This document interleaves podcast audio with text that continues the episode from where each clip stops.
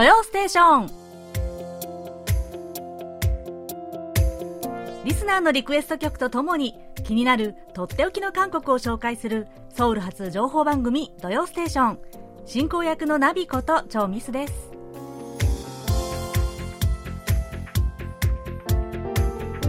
リスナーの皆さんこんにちは。アニョセヨ5月最後の土曜ステーションです。えー、例年であればね5月といえば、まあ、一番1年で爽やかで晴れの日が多い季節っていうようなねイメージがあったんですけどね。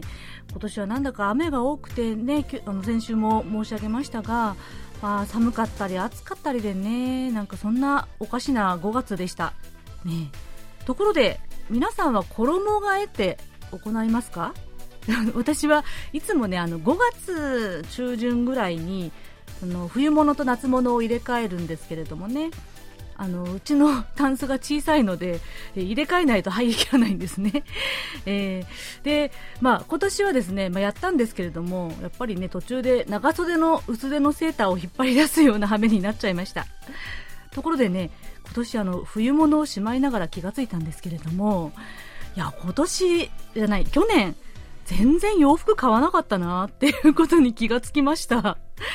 確かね、寒くなる前に冬になるぐらいにジャケット、厚手のジャケットを1着買ったのと、まあ夏もね、うん、ワンピースを1枚、1着新調したのが全部かなというぐらいなんですよね。いや、よくね、まあ、コロナで外出が減ってしまったのでその分洋服が買われていないというのもねよくニュースで見ていましたけれどもあ、本当にこれだったんだというのをね、改めて衣替えで気がついたという感じでしたね。いやー、今年はね、もうちょっとこれからの季節ね、外出できる機会が増えるかなと思いつつもね、うん、でも、これだけ服をまあ買わなくても生きていけるんじゃないっていうのにね、気がついてしまったというのもありますね。でもね、ちょっとまあ季節の変わり目に、まあ、気分転換も兼ねて、新しい洋服でも着て出かけたいななんて思うそんな5月の終わりです。それでは本日の土曜ステーションはこちらの曲でスタートです。最後までお楽しみください。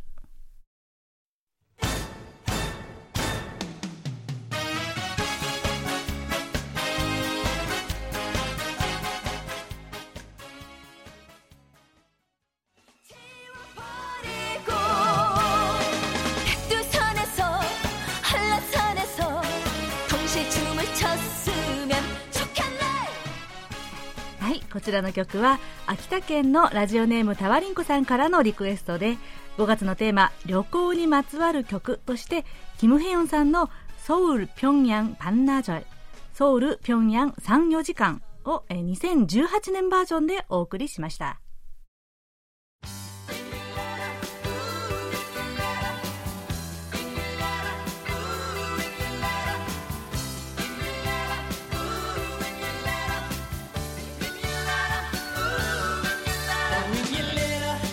それではここからはリスナーの皆さんから届いたお便りコーナーです。えまずはえ先ほどリクエスト曲をご紹介しました秋田県ラジオネームのえラジオネームたわりんこさんからのお便りです。土曜ステーションの皆さんこんにちは。こんにちは。私は空き家の管理のため人里離れた山奥の空き家で放送を聞いております携帯電話の電波が届きにくいのでラジオを使って聞いています私は韓国に行った時反門店ツアーに参加しました。川沿いに長く張り巡らされた有刺鉄線。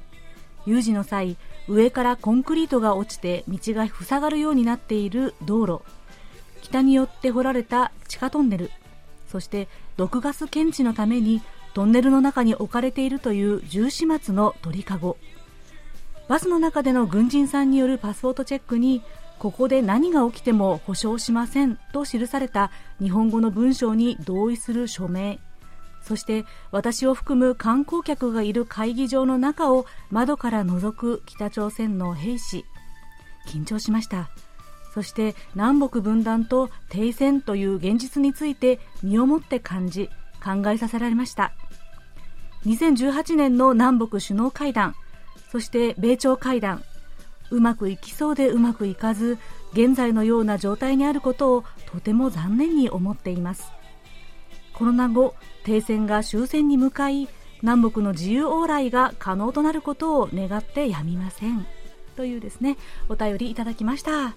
はいタワリンコさん、えー、貴重な反門店ツアーのなんて言いますかねリアルな思い出ですね。本当にありがとうございます。ね、先ほど流したあのリクエストの曲も、えー、ソウル、ピョンヤン、パンナジョルこのパンナジョルっていうのは日中の時間の半分のまた半分なので本当に34時間。これこれくらいの時間でソウルからピョンヤンには着いてしまうのにどうして今でもこんなに遠いの？ということを歌った歌なんですね。えー、私もですね先日あの金浦市の方にの北の方に住んでいる友達の家に遊びに行ったんですけれども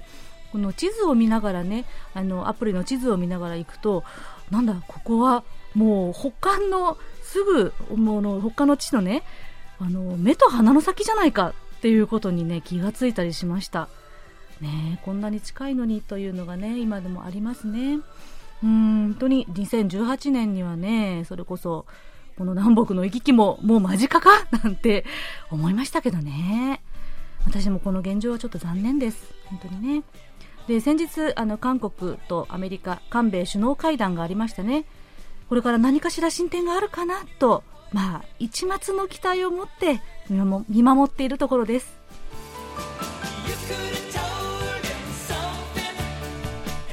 及川和明さん、えー、土曜ステーションナビさん尾形先生こんにちは。はいこんにちは、えー、今さら聞けない韓国入門では韓国の検察改革の現状を詳しく回答してくださりありがとうございました。すでに今年の1月に検察改革の大きな役割を果たすべく構想書という第三者機関が発足されていたことを知ることができ5月にはその機関が検察改革への第1弾の取り掛かりとして韓国の教育に関する事件の不正を正すべく動き出したことを知りました。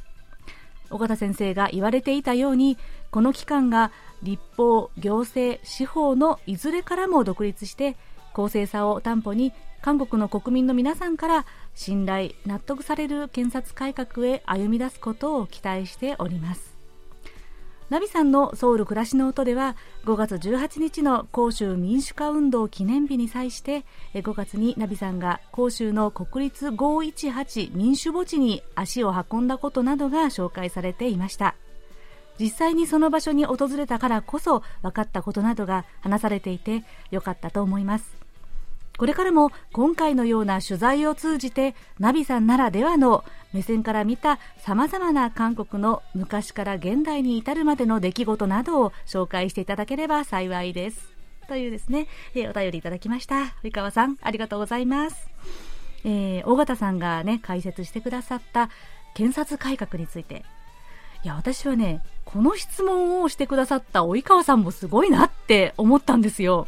いや、さすがの韓国社会ウォッチャーと思いましたね。えー、だって、このね、韓国の検察の持つ、なんというのかな、力とか地位とですね、今の韓国の法務部、ま、法務省ですね、と検察の対立関係とかはですね、本当に複雑なんですよ。ねこれをですね、理解するのは、まあ、それこそ、韓国現代史を紐解いていくような感じではないかなと私は思います。えそういう私も本当にまだまだ全然ね、ちゃんと理解はできていないんですけれども、まあね、ともかく、この構想書、難しいんですよね、これ発音が。行為公職者犯罪捜査書。つまりですね、まあ、官僚などの、まあ、高い位置にいる人たちが今までちゃんと罰せられていなかったので、きちんと捜査する機関を作るというふうに発足したわけですよね。ねこれがどういう働きをするのか見守りたいですね。えー、そして、えー、私の5月の講習レポートのご感想ですね。他にも、えー、伊藤浩一郎さん、それから松本拓也さんからもお便りいただきました。ありがとうございます。え私本当に今まで、え518講習については、本当にね、映画とかですね、タクシードライバーありましたよね、とか、本とかでしか、まあ、なんとなく知ってる程度しかなかったんですよね。でも、本当に直接行ってみてよかったです。うん、本当にね。街に記憶が染みついてるなという感じを強く感じました。やっぱりそこの現場を訪ねるって大事ですよね。ね、これからもぜひいろんなところへね、行って情報を集めてお届けしたいと思います。さて、6月のテーマということでですね、お題、もしご希望があればといったところ、えー、早速、あの、寄せていただいたお便りがあるのでご紹介します。えー、埼玉県の杉原君江さん。えー、ナビさん、あにょはせよ。あにょはせよ。えー、もう5月も終わりですね。早いです。早速ですが、6月のテーマが楽しみです。こんなテーマはいかがでしょうか？まずは、6月は雨が降る日が多いので、雨にまつわる曲。そして、日本ではジューンブライドがありますので、結婚式にまつわる曲、どうでしょうか？というお便りです。はい、ありがとうございます。えー、そしてね、えー、大阪府の谷口正さんからもいただいております。えー、さて、梅雨時で今年も COVID-19 コロナで巣ごもり。何をして過ごしますか？あるいは雨が降る時期だからこそ楽しめること。はたまた雨とか関係なく6月の思い出なんていうテーマはいかがでしょうか私はアマチュア無線と BCL で遊びます。ははは。というですね、お便りいただきました。杉原さん、谷口さん、ありがとうございます。ねもう本当に、日本、西日本の方ではもうね、梅雨入りですか？ちょっと早いですよね。びっくりです。そして、やっぱりね、6月といえば雨かなって私も思いました。うん。ところが、ジューンブライドはね、なぜか思いつかなかったですね。ありがとうございます。いや、そういえば、私も結婚記念日が6月だったんですよね。忘れてました。はい。ということで、えー、まあ、せっかくね、お二人から、えー、ご提案いただいたので、今月のテーマはこんな風にしたいと思います。ズバリ、雨または6月の思い出にまつわる曲いうことで、欲張りですか？どっちも入れちゃいました。まあね、ここはちょっとゆるく大きなテーマの方が思いつきやすいかなと思って、雨、または6月の思い出にまつわる曲を募集したいと思います。例えばね、雨の日になんとなく聴きたい曲っていうのもあるでしょうし、または、ああ、6月にはこんなことがあったなっていうようなね、思い出に関連するような曲なんかもあると思います。もちろん、結婚式にまつわる曲でも大歓迎ですよ。リクエストやお便りは、えー、メールアドレス japanese.kbs.co.kr または番組ホームページの掲示板からお送りください。お待ちしてます。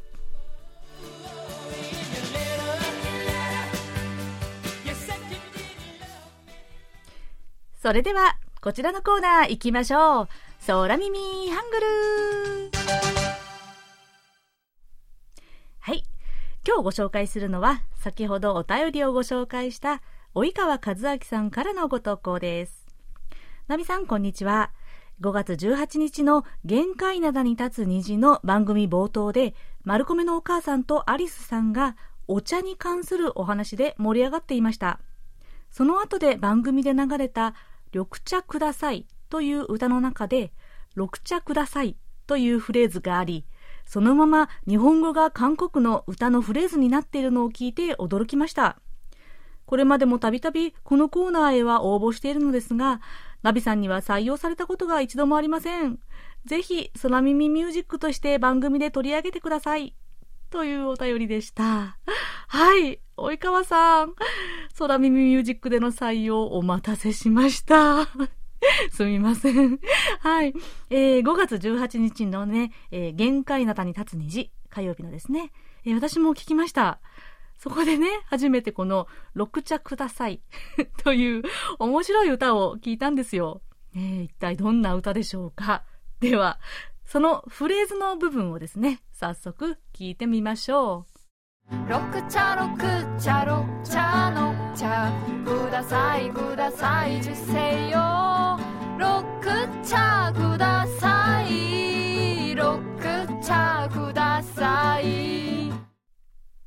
い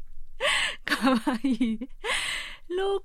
茶くださいってね。なんかこれずっと聞いてるとね、癖になるフレーズですよ。えー、まあこれはね、あの、聞いての通り、えー、まあ韓国語の歌詞が日本語に聞こえるというのではなくって、日本語そのものなんですね。緑茶が緑茶になっているのはね、ちょっと可愛いところですけどね。ねこの歌の歌詞はですね、すごく変わっていて、こんな内容なんですよ。えー、ヨーダ、スター・ウォーズのヨーダの顔は緑なので、緑茶が大好き。そして、えー、日本へ行って緑茶専門店に行ったけど、ヨーダはグリーンティープリーズしか言えないから、日本語で注文の仕方を練習してみよう。という歌詞なんですよ。で、そこで、そこから、六茶六茶六茶の茶っていうフレーズが出てくるんですね。なので、ここは、あの、のっちゃ中世用は、六茶くださいって言うんだよっていう内容なんです。でもね、緑茶とのっちゃ、似てますよね。緑茶、のっちゃ。ほぼ同じですよね。いやまあ、ではそういう歌詞だということをですね、踏まえて、もう一度聞いてみましょう。緑茶、緑茶、緑茶、の茶、ください、ください、受精よ。緑茶ください、緑茶ください。はい。まあね、この部分は、えー、まあ、韓国語と日本語で発音が同じだけど意味が違うなんて不思議という、まあ、空耳ミュージックというわけではないですけれども、番外編としてね、こんな空耳ミュージックも楽しいですね。というわけで、えー、今日の空耳ミュージックは、及川和明さんが送ってくださった、イーランさんの緑茶くださいでした。ありがとうございました。及川さんにはささやかなプレゼントと私のサイン入りベリカードをお送りします。皆さん、引き続き楽しい空耳を見つけたらぜひぜひお送りくださいね。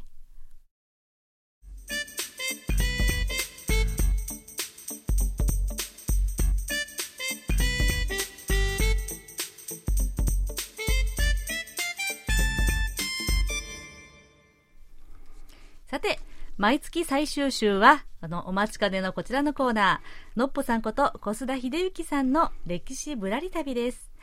のっぽさん、今週もよろしくお願いします。はい、よろしくお願いします。はい。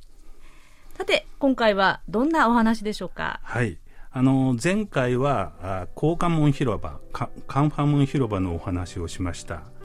えー、キョンブックン京福宮という宮殿の正門にあたるカンファムンから南に伸びる大通りでかつてはまあ中央官庁街として政治の中心であると同時に王の権威を象徴する権力の展示空間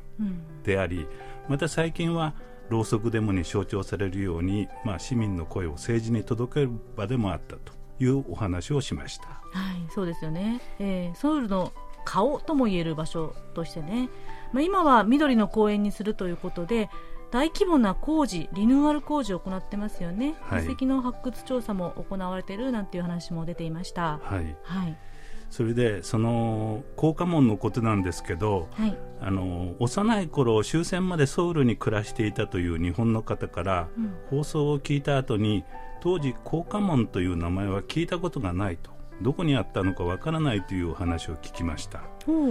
まあ確かにですね、うん、高架門、緩和門は日本統治時代の1927年に撤去されて、うん、1972年パク・チョンヒ大統領によって再建されるまでこの場所に高架門はなかったんですね、うんうん、そのその代わりにあったのが日本総督府という建物でしたはいそうですね。この1995年に日本総督府の建物は解体されるまではですねあのキョンボックンの正面にあったんですよね、はい、石造りの建物として。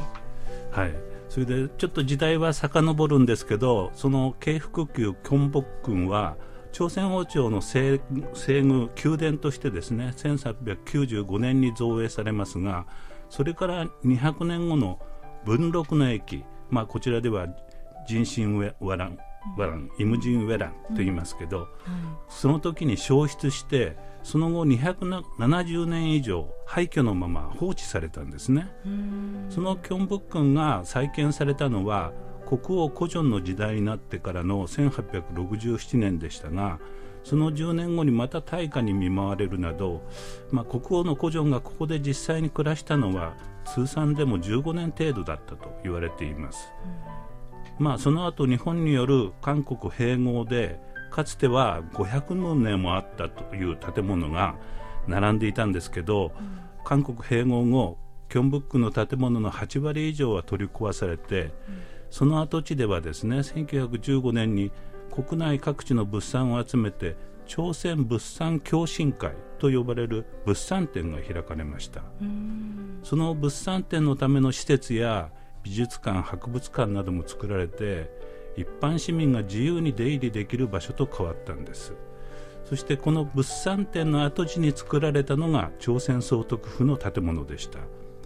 1916年6月に着工して10年後の1926年10月に完成した地上4階地下1階のコンクリート造りの建物です。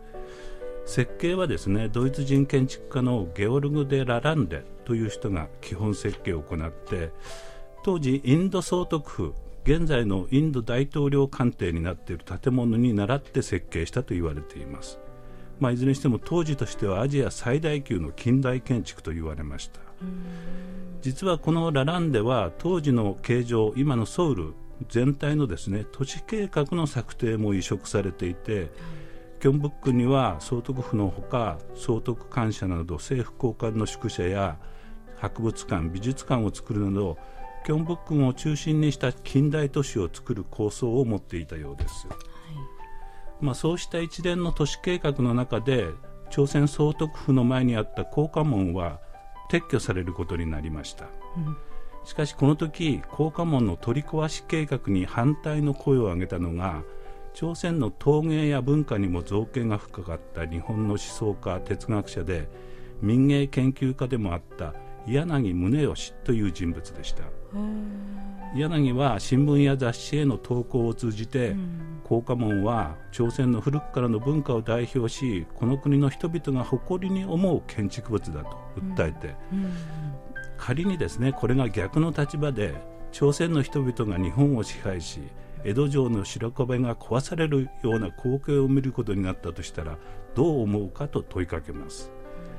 柳のこうした強烈な主張もあって結局高架門は総督府が完成した翌年1927年に取り壊しではなくてキョンブックの東側の門として移築されることになりました、うん、まあ、柳はこうして高架門の保存を訴えて書いた文章、まあ、1920年に発表された「朝鮮の友に送る書」や1922年に雑誌「改造」に発表された「失われんとする一朝鮮建築のために」という文章があるんですけど、うん、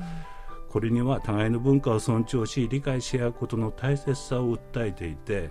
現在も韓国と日本の交流を考える人たちにとっては必読の文書になっている。ということだそうです。なるほど、そういう人がいたんですね。はい。うん、まあこうしてと東門に移設され保存された高架門ですけど、1950年韓国戦争の時の戦火で消失しています。うんまあ、朝鮮総督府はですね日本統治時代の20年弱にわたって政治の中心として使われましたが、うん、朝鮮総督府は京福宮キョンブックの正面にどーんとまあ君臨するような形で存在し、うん、キョンブックの金正殿など、まあ、中の建物を外から見えない形で覆い隠してしまったために朝鮮王朝の命脈を断ち切ったと言われて、うんうん、いわば日本の植民統治を象徴する建物と見られるようになります。はい。戦後はアメリカ軍による軍政が敷かれて、米軍政庁として使われ1948年に大韓民国政府が樹立された後には1980年まで30年余りにわたって中央庁として政府の建物として使われました。うんそれでその後1986年から1992年まで国立中央博物館の建物として使われたんですけど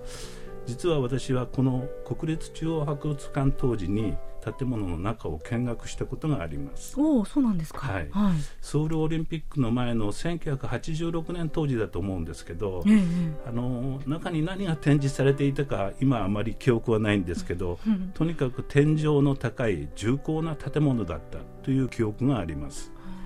内部の床や階段は大理石だったように思うんですけど建物の外部はですね花崗岩が使われていました、うん、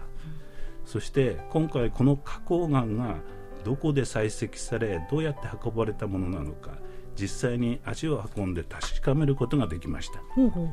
うん、あの高架門前の道路を東に3、4キロほど行くと東大門トンデ門にぶち当たりますけど、はい、このトンデ門をちょっと通り過ぎた先を、今度は北に進むとチャンシンドンという地域があります、はい、まあ、急な斜面がに家が立ち並んであの急な崖に沿って高層マンションが立ち並ぶなど両側を山に囲まれた谷底のような町なんですけどところどころにですねむき出しの岩が高さ4 5 0メートルの直立した壁を作っている場所がありしかもその断崖絶壁の崖の上ギリギリのところにまで住宅が建っているという景色を見ることができます。そうなんですか。いやなんかもう見るだけで怖くなっちゃいそうな風景ですよね、はい、確かに期間絶景ですよね。実はその朝鮮総督府の外壁を飾った花崗岩はここで採石されたもので、このチャンシンドンから高架門まで路面電車のレールが敷かれていてこの路面電車を使って石石材は運ばれました実はここの石材は朝鮮総督府だけでなく今のソウル市庁舎かつての京城府庁舎あるいは朝鮮銀行本店現在の韓国銀行貨幣博物館ですね、うん、その前の新世界百貨店新世界デパート、うん、あとソウル駅舎など、まあ、植民地時代に作られた多くの近代建築の石材としても使われました。あの日本では戦前の小学校といえば普通は木造の校舎を思い浮かべるんですけど、ソウル市内では当時も石造りの校舎が普通にあってそれらにもこのチャンシンドンの石材が使われたようです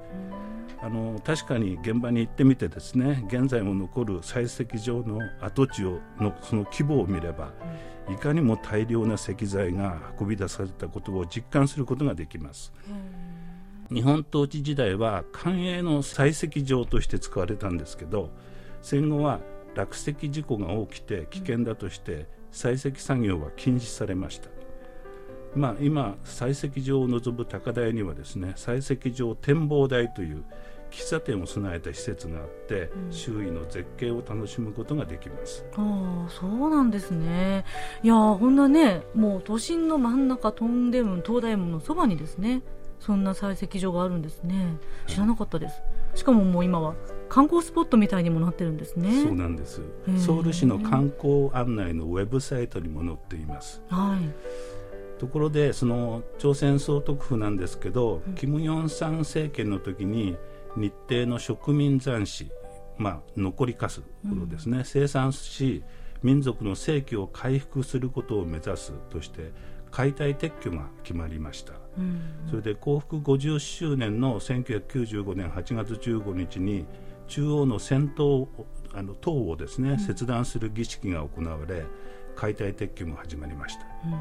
その残骸の一部は歴史教育の資料として活用するとして今ソウル市歴史博物館の庭にいくつか置かれているほか中央の先頭などはソウルから電車で2時間ほど離れた京畿道チョナン市、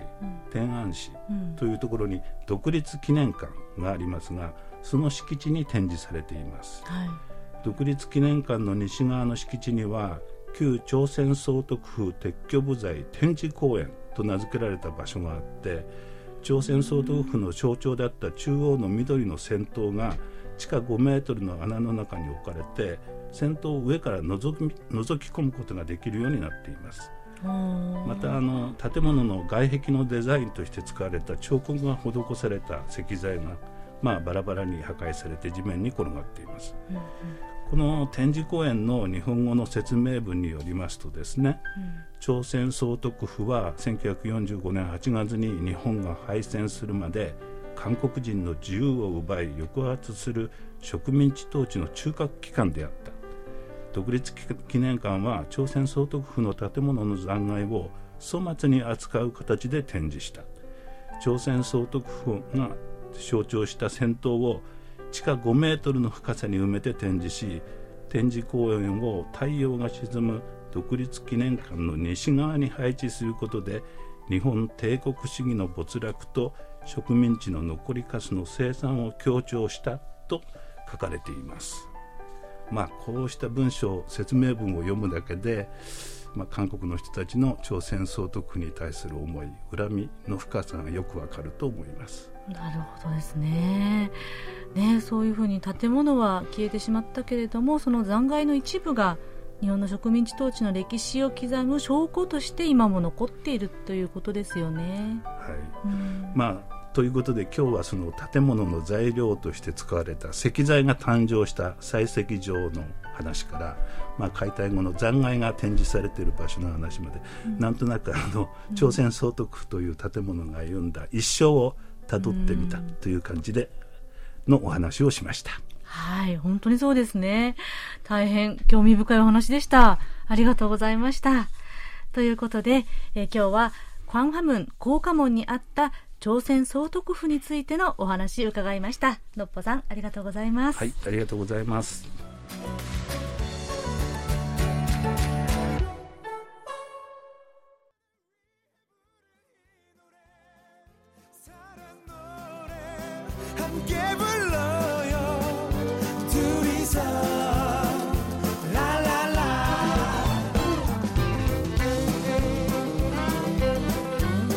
送りした曲はラジオネーム2002さんからのリクエストで SG ワナビーが2008年に発表した曲「ラララ」でした。この曲ねよく今でも街の丘でかかっているんですが13年ぶりに再び人気急上昇して逆走チャート入りして注目を集めたということです。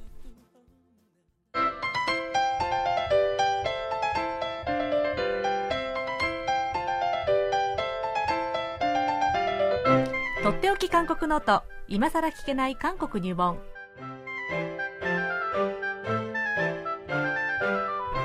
ソウル滞在18年目の韓国社会ウォッチャー本育大学経営学部助教授の尾形義弘さんが韓国社会のどんな疑問にもお答えします。尾形先生よろしくお願いします。よろしくお願いします。はい、えー、では、えー、今週のご質問です、えー、ラジオネームポンタイリさん韓国の地域医療連携ネットワークについてのご質問です。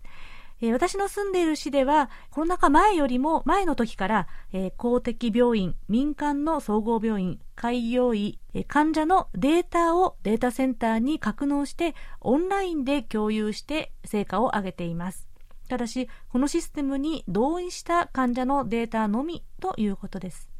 えー、韓国における地域医療連携ネットワークについても教えてください。というご質問です。はい。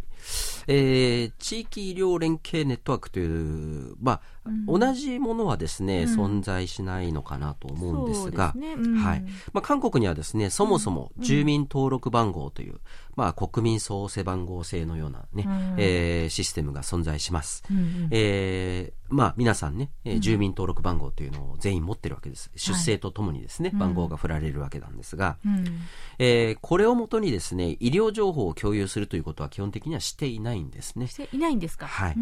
えー、で、まあ、基本的には、うん、はい。で、病院の診察券というものはなくて、うん、えー、その医療情報は共有してないものの、うん、えー、その番号で本人を確認するということはもう、あの、簡単にどこでもやっているんですね。そうですね。はい。ですから病院で診察券なんていうのもは見たことないですよね。見たことないです。はい。えー、口頭でその番号を言ったり、まあ、あのメモしたりとかですね。うん、えー、それで本人の名前、生年月日とかね、うん、えー、そういったことを確認、うん、えー、する形で、うんえー、登録をして、うん、えー、それ以降もですね、番号を言って、誰々さんですね、っていうことで、うん、もう、その、名前とですね、えー、番号でですね、本人確認をして、常にこう、えー、診療を受けられるように、どこの病院でも受けられるようになっています。保険証の提示もないですよね。そうですね。うん、はい。これも確認でき、ね、そうです、そうです。保険証一応紙でね、うん、えー、送られてくるんですけど、大体しまい込んでもうだ、どこにあるかわからないという、はい、ね、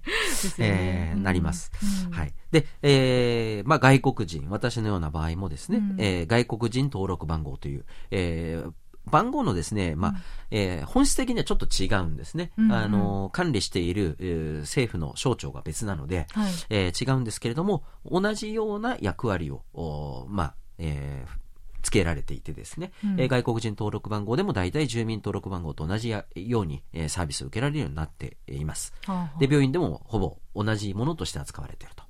うん、えー、ですから私もですね、えー、韓国ではもうそれに慣れていますので、うん、えー、なんかね、体調悪いとか言ったら、ふらっと病院に行って、番号を言って、誰々ですと言って、うん、はいと言ってですね、うん、えー、済むんです。そうですね。はい、うん、で、まあ私の場合はですね、あの、大学に、えー、勤務するときにですね、その健康、えーえー、保険公団の方に、うん、えー、登録をしてもくれたんですけれども、うん、大学の、まあ、多分事務方がですね、うん、えー、外国人だということで、えー、多分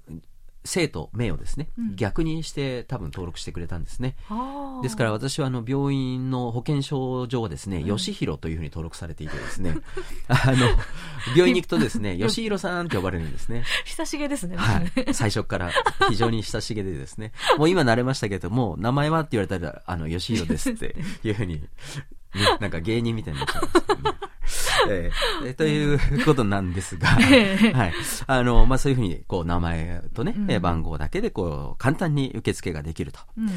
いうことなんですが、うんうん、その診療情報っていうのは、その病院ごとでやはり管理しているようで、うん、えー、その番号を言ったからといってですね、うん、その過去の、まあ、経歴、えー、病歴とかをですね、うん、えー、検査したりとか、そういうことはやっぱりできなくて、はい、あの、他の病院でこう、あの、こうこうこういうお薬を、えー、処方されましたとかっていうふうに言っても、うん、向こうでは検索できないので、うん、えこれですか？とか、あれですか？とかっていうふうにしてですね、うん、えー、あの、口頭でやっぱり確認したりとか、うん、えー、そういうふうに、えー、するしかないと。いう状況はあるようなんです。はい、はい、えー、で、医療情報の共有っていうのがやっぱりですね、危険だというのが、あ認識としてですね、あるようで、やはり、あの、医療情報、過去の病歴とかをですね、うん、えー、共有してしまうと、その人の、まあ、えー、なんていうんですかね、すべてが、誰にでも分かってしまうということになりかねないと。例えばですね、保険に加入しようとかって言ったときに、その人の病歴を勝手に保険会社がすべてチェックをして、えー、この人には、じゃああ、病気のリスクがこのぐらいだからとかっていうことで、えー、まあ、高い加入量ですね、うん、えー、えー、付加したりとか、うん、そういうふうにして、その、まあ、あの、本人が望まないところで情報が活用される可能性ということが、うん、ああり得るというふうに、えー、まあ認識されています。というのは、はい、意外と住民登録番号っていうのは、うん、あの、韓国でもおなじみというか、うん、当たり前になっているので、えー、ちょっと鈍感になってるなと感じることもあるんですけども、はい、一方でやっぱり歴史が長いので、で、そもそもこの番号っていうのはスパイをですね、うん、えー、あの、まあ抽出するために、うん、えー、政府が、えー、まあ作ったという経緯、側面もあるので、あの、個人を特定するっていうことが非常に重要な、あですね。うん、その番号だという、こう、認識も一部にはちゃんとあってですね、うん、ちょっとこの住民登録番号を活用しすぎるのはまずいんじゃないかというのもやっぱり、えー、ずっとこう根強くあって、うん、えー、その、例えば電子チップにいろんな情報を入れてですね、住民登録番号のカードに情報を全部搭載しようとか、うん、えー、そういった、えー、まあ技術的には可能なんでしょうけども、そういうことがですね、議論された時とかも、危ないと。ね、いいうような議論が、やはり反発がそれなりにあったりということで、うん、えー、その住民登録番号を活用してるんですけども、一方で、えー、ちょっと待てよと慎重にならなきゃいけないんじゃないかという声がもうきちっとあってですね、うん、えー、その医療情報というのもそういったことで医師たちの間で、あの、共有されているようなんですね。まあ、特に精神科とかになってくると、ますますそういうところが重要で、やはり精神病っていうと韓国にも偏見がだいぶありますので、精神科にかかったという過去があると、それで就職が難しくなるんじゃないかとか、そういうことを心配して、精神科にかかること自体を躊躇するような患者さんもいるということで、その精神科ではですね、その患者さんがすべて正直に話して、えー、治療を積極的にできるようにということで、その情報っていうのは一切共有してないんですよっていうことを説明することから始めるというようなことも言っていたりして、なるほど。あの、医師の間ではやはりその情報の非常に敏感なものだという認識があるんですね。えー、で、まあ私も個人的にその、例えば歯医者さんとかね、うん、えー、こう、歯のレントゲンって結構高いんですよね。うん、えー、ですから、ちょっと、ちょっとここ気に食わないなと言って、違う歯医者さんに行くとですね、もう一回レントゲン取るっていうとですね、結構かかっちゃうんですね。ね1万円ぐらいかかっちゃったりするんですよ。うんうん、えー、ですから、そのレントゲン写真をですね、共有したいなとか、うん いうふうにしてお願いしようとしたんですけれども、うん、えー、断られたりとか、あ、そうですか。えー、そういうこともありました。まあ、それ、これもですね、病院によって判断が多少違ったりするみたいなんですけれども、うん、やはり基本的にはそういった情報を病院の間でやり取りするっていうのは、ちょっとあんまり良くないっていう認識があったと思うんですね。ですから自分で USB を持ってきてくださいとか、USB に、えー、データを入れてあげます。あとは自分でやってくださいとかっていうことはやってくれたりとかですね。はい。あの、あとは健康診断の結果をですね、電話で、口頭で教えてくれとかっていうのは、韓国だと結構やってくれそうな気がするんですけど、あの、LINE してくれないとダメですとか、えー、そういったところもありました。はい。まあ、個人的な経験なので、ちょっと、これシステムとしてどうなってるのかまではちょっと確認してないんですけれども。はい。あの、病院によって多少違いがあるのかもしれません。ということですね。えー、ただ一方で、その韓国はですね、その、うん、まあネットとかも発達しているように IT、えー、活用が非常に、えー、発展してきている中で、うん、デジタルヘラスヘルスケアという、うん、こう分野がですね、注目されていて、うん、えー、その発展によってですね、医療情報をデジタル化してそれを共有するシステムっていうのがあれば、本人がその過去の病歴とかそういうのを自分でチェックをして、うん、えー、自分で、えー、病院も選んだり、えー、自分でそのヘルスケアをしたり、うん、ということができるようになるはずなのに、うん、それをデジタルで共有するシステムが構築されてないがゆえに、うん、えー、いちいち病院変わるたんびに新しくまた検査をし直さないといけないとか、そういったことがもんあの不便だという声も実はやっぱりあってですね、あの医者の方はやっぱり結構注意すべきだと。いうふうに言っているんですけれども、患者さんの方、まあ、えー、消費者の方では、えー、逆にそのデジタル化してね、情報共有してくれたらありがたいのに、なんていう声も一方ではあるんですね。えー、ですから、まあ、今後どうなるかわからないんですけれども、はい、一方でそういったえー、健康管理っていうのが、えー、だいぶ注目されている中で、はい、あの、えー、共有するシステムっていうのが今後できてくる可能性はありそうです。うんうん、で、えー、この一部のですね、企業とか自治体がそのデジタルヘルスケアというのをですね、うん、まあ今後普及するあるいは普及させようということで、うん、まあ、開発もやっているんですね。ほうほう。えー、まあ、あの、例えばですけれども、遠隔ヘルスケアという形で、うん、あの、ウェアラブル機器、ね、あの、うん、まあ、えー、腕時計とか、えー、そういったことでもう最近ありますよね。スマートフォンと連携して、えー、えー、健康管理をすると、で。そういうところに、えー、医療情報とかを共有して、過去の病歴とかと合わせて、医師が遠隔で、うん、あるいは保健師とかが遠隔で、えー、まあ、アドバイスをしたり、えー、診療をするといったことを、えー、可能にしていこうという、そういった動きも、えー、具体的に、えー、進んでるんですね。で私も実は大学の関係の大学病院の方で、はい、えー、このテストのうん、えー、に参加したことがあってですね、えー、定期的に、あのー、この、えー、情報をですね、スマートフォンで、えー、健康状態を送ると、うん、保健師さんから電話が来て、うん、えー、もう少しこういうものを食べた方がいいです、こういうものを、えー、こういう運動した方がいいですよとかっていうのを定期的に管理してくれるってそういうのを一回やったことがあるんですけども、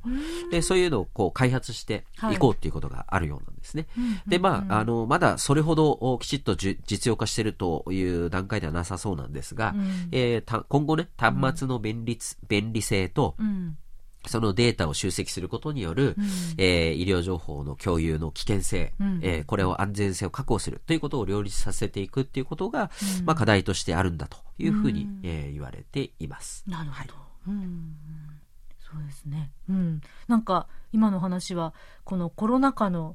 中では実にどんどんまた進みそうな感じですね、はい、そうですね。あの、うん、ワクチンを打った人のね、うん、えー、が分かるように、えー、その認証したね、うん、えー、ものをですね、うん、所持するとかそういった話題も出てますよね。うんはい、そうですよね。また LINE しなくてもあのなかなかこう LINE がしづらい中でそうですよね。あそういうこともありますね、はい、管理ができると韓国も高齢化社会進んでますので、うん、えー、そういった意味でもやっぱり遠隔サービス、遠隔遠隔医療っていうのは非常に大きなテーマみたいです。そうですね。なるほど。じゃあこれからちょっとね、共有という部分でも何かこうこう安全を確保しながら共有っていうのも開けてくるかもしれませんね。はい。はい。というわけで、え今、地域医療の、まあ、韓国における地域の医療の連携ネットワークについて、まあ、現状と、まあ、これからの展望について、えー、教えていただきました。ありがとうございました。はい。尾形さん、来週は、はい、じゃあ、はい。引き続き、今更聞けない韓国入門ということで、うん、えー、韓国の首都機能移転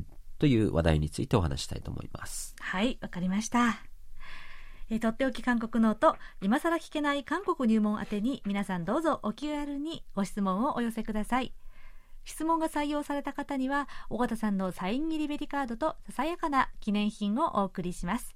今週はご質問を送ってくださいましたラジオネームポンタルビさんにお送りします。では、そろそろお別れの時間です。クロージング曲は愛媛県の田久保健一さんからのリクエストです。メッセージとともに紹介しますね。えー、チョソンモさんの涙が出ますをリクエストします。この曲は彼が大得意の泣かせるバラード曲です。韓国ではバラードの皇帝という異名の持ち主です。2003年2月には NHK50 周年記念番組にも出演するなど日本でも活躍しました。とのことです。本当にねしっとり心にしみる曲ですよね。それでは2005年にチョーソンモさんが発表した曲「ぬんむりなよ涙が出ます」をお聴きいただきながら今週の土曜ステーションお別れです。お相手はナビこと超ミスでした。それではまた来週もお会いしましょう。アニョイゲセよ。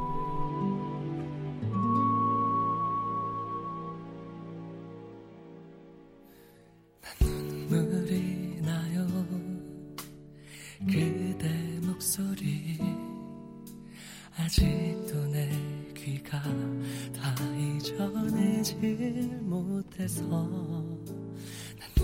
그리나요? 그대의 왼손이 익숙한 내 오른손이 안쓰러 보이나요?